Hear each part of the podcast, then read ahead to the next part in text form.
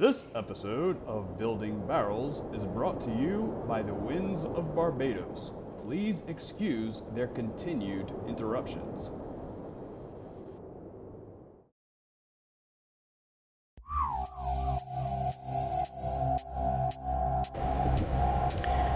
Welcome. Thanks for dropping in to Building Barrels, where we explore the technology, planning, and development of adventure centers using man made waves to spread the stoke of surfing. My name is Michael, and I'd like you to join me in learning everything we can about surf park development. Together, we can build barrels in our hometown.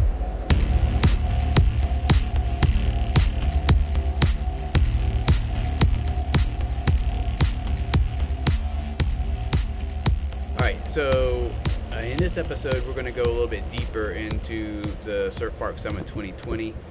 In particular, the lessons learned from current surf park operators.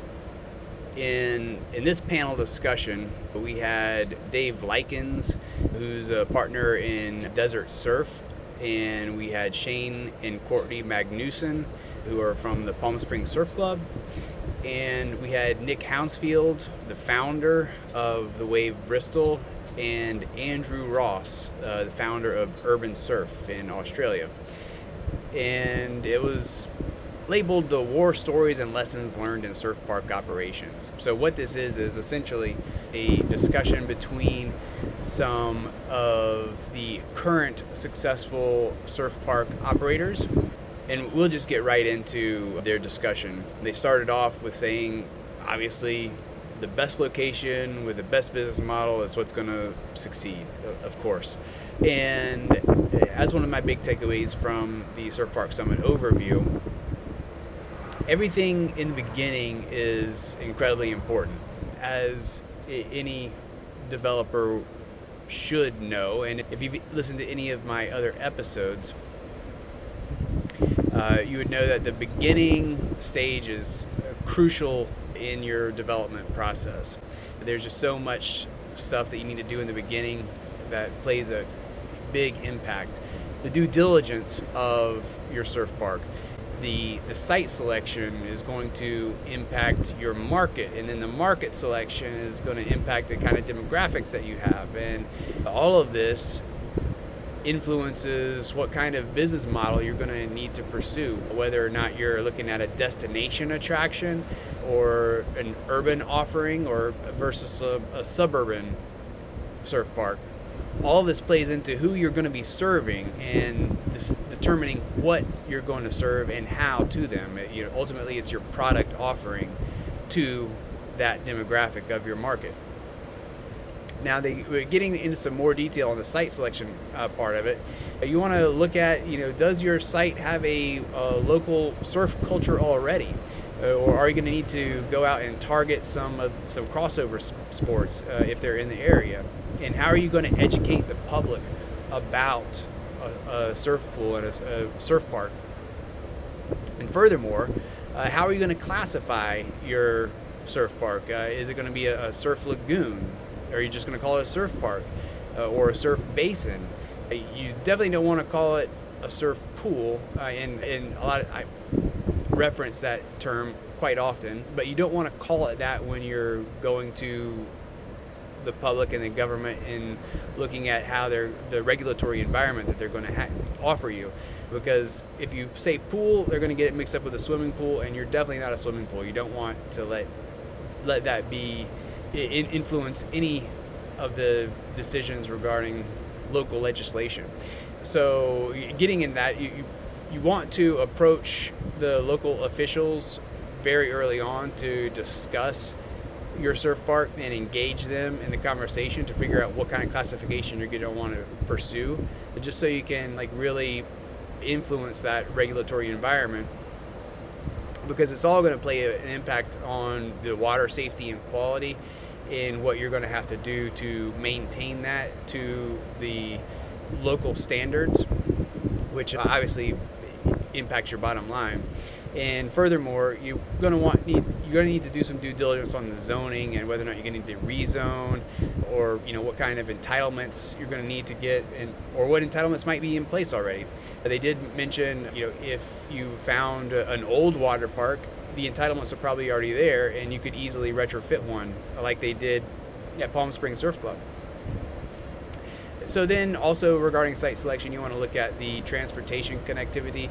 You know how people are going to get there and how they're going to get back, the ease of access to it, uh, as well as the site exposure. You know how pe- are people going to easily see it. Um, then you also want to consider access to major services like electricity, gas, if that's available, uh, water, obviously water. You're definitely going to need to have access to all that and is your water source going to be a public water source, or are you going to drill a well to access some other water? You know, where's where's where is the pool water, the lagoon water going to come from? And all of that's going to cost money to bring. So if it's not there already, you have to factor that into your uh, your pro forma because it's, it's going to cost money if it's not there already. And you also need to look at geotechnical conditions, uh, you know, how deep you can dig, if there's a rock, like a big rock shelf underneath, and there's a lot of geographical kind of things that you need to consider. And last, Andrew Ross said you need to think about labor laws, and that's something that I had never considered so then they talked about you know all of this, like you know the site selection, your market condition, your, your market selection, that kind of stuff is going to influence your commercial model. And what is your commercial model going to be? Is it going to be a kind of uh, a day use, a day trip where people just come and go, you know, for a little surf session and leave? Uh, or is it going to be more in the hospitality sector where you've got people coming in and staying a few days and staying there overnight, so you need to have accommodations and in restaurants and shopping and such? Or are you going to integrate real estate, you know, have homes or condos to sell, uh, or any combination of the above? You also need to consider the seasonality of your location, uh, you know, because all of this is going to uh, Im- impact the how you're going to generate return for your shareholders. And all this also impacts the selection of your the wave technology that you're going to use. Each space, each model, each site uh, has the right technology for your surf park. You need to look at your wave as a product and equate that to your market. Higher end products may bring higher end customers, but is that your market? And you know, you need to really figure out what technology is going to appeal to your demographic in your area.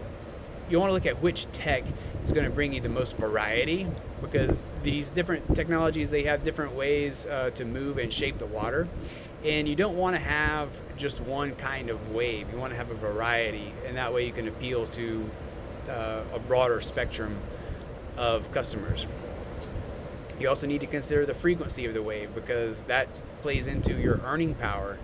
The number of surfers times the wave frequency is going to equate to a good commercial outcome, hopefully. And the last thing that regarding technology is the technology is going to develop and it's going to get better and hopefully cheaper. And as things do develop and and the business models get fleshed out a little bit better and financial pro formas get nailed down better, there's going to be less risk to potential investors.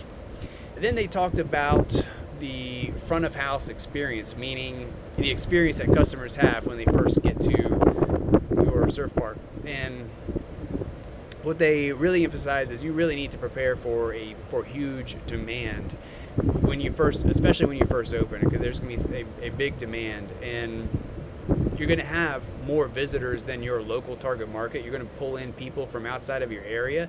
So you need to be prepared for that. And you have to have good booking software to handle just getting absolutely slammed.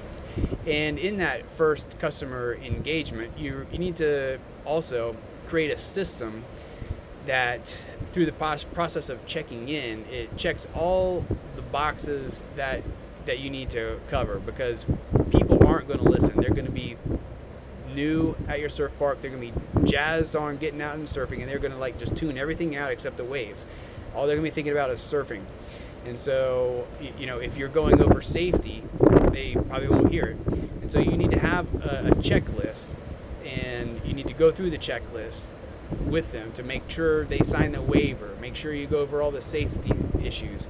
And probably, possibly most importantly, is you need to make sure that they select the proper wave because many people aren't going to give you their correct experience level, or they might think that they're a high intermediate, borderline expert, and you know, and they've seen all the pros doing airs and getting tubed, and they're going to think I want that wave, and they're going to say I'm I'm really good and I can handle that, but in reality they can't, and so you need to make sure that there's the proper wave selection for your customer. Otherwise, they're not going to have any fun and that's where the experience comes in.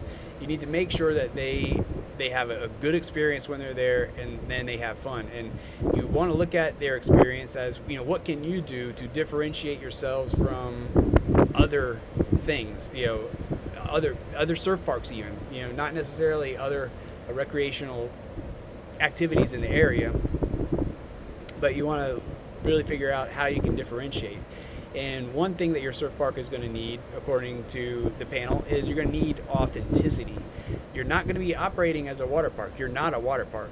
You're a surf park. And so your people, your customers are going to likely want a lifestyle type experience. They want to experience the surfing lifestyle. And so it's not all about surfing, but maybe it's about, you know, you know, a little having a little rum punch on the beach or something so you need to like look at look at it beyond just surfing.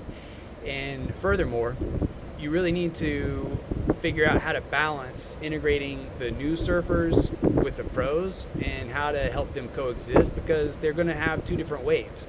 The guys surfing new waves or the newbies are going to want to be, surf a different wave than the pros. And so you need to figure out how to how to work how to keep both of those happy. And you also need to help those on the journey from learning how to surf to becoming an expert. And you need to you need to have a plan in place for walking somebody through that because those new surfers, hopefully they're going to come back and they're going to get better and better and better. And and so you need to have a plan in place to help that journey. And then one of the last things that we're going to talk about is uh, inducting your non-surfer employees. Now you're probably going to get employees that know how to surf and they're going to know the lingo and they and they can advise people. But your employees that don't surf, you're going to want to get them out there in the water just so they can start learning a little bit more and and they really need to know the product. And that all then leads to a more authentic experience. And people need to be able to answer surf questions and you need a strong team. And your employees, they have to fit in with that surf lifestyle. You want them to know the lingo. You want them to understand how a wave breaks. You want them to understand the different parts of the wave so that when your customers come, they can really feel that you have an authentic surf experience at your surf park. And finally, in your marketing, you want to call the waves opportunities and not waves. You don't want your customers coming in thinking that they're going to catch or they're going to be guaranteed 10 waves. Because if they don't catch them for some reason, they might be disappointed and say, you know, I only caught six waves. You said I was going to catch 10 waves. Instead, you want to call them opportunities. And that way, if they don't catch it, it's on them. And so you want to give them 10, op- 10 12 opportunities to catch waves. That's it for this segment. If you like this information, you found it helpful, please like it, share it, comment, and follow my channel. Or if you'd like to join a Surf Park Mastermind group, click the link in the description below and give me your email address. And together, we can build barrels all over the world. Thanks again for dropping in. I'm kicking out. See ya.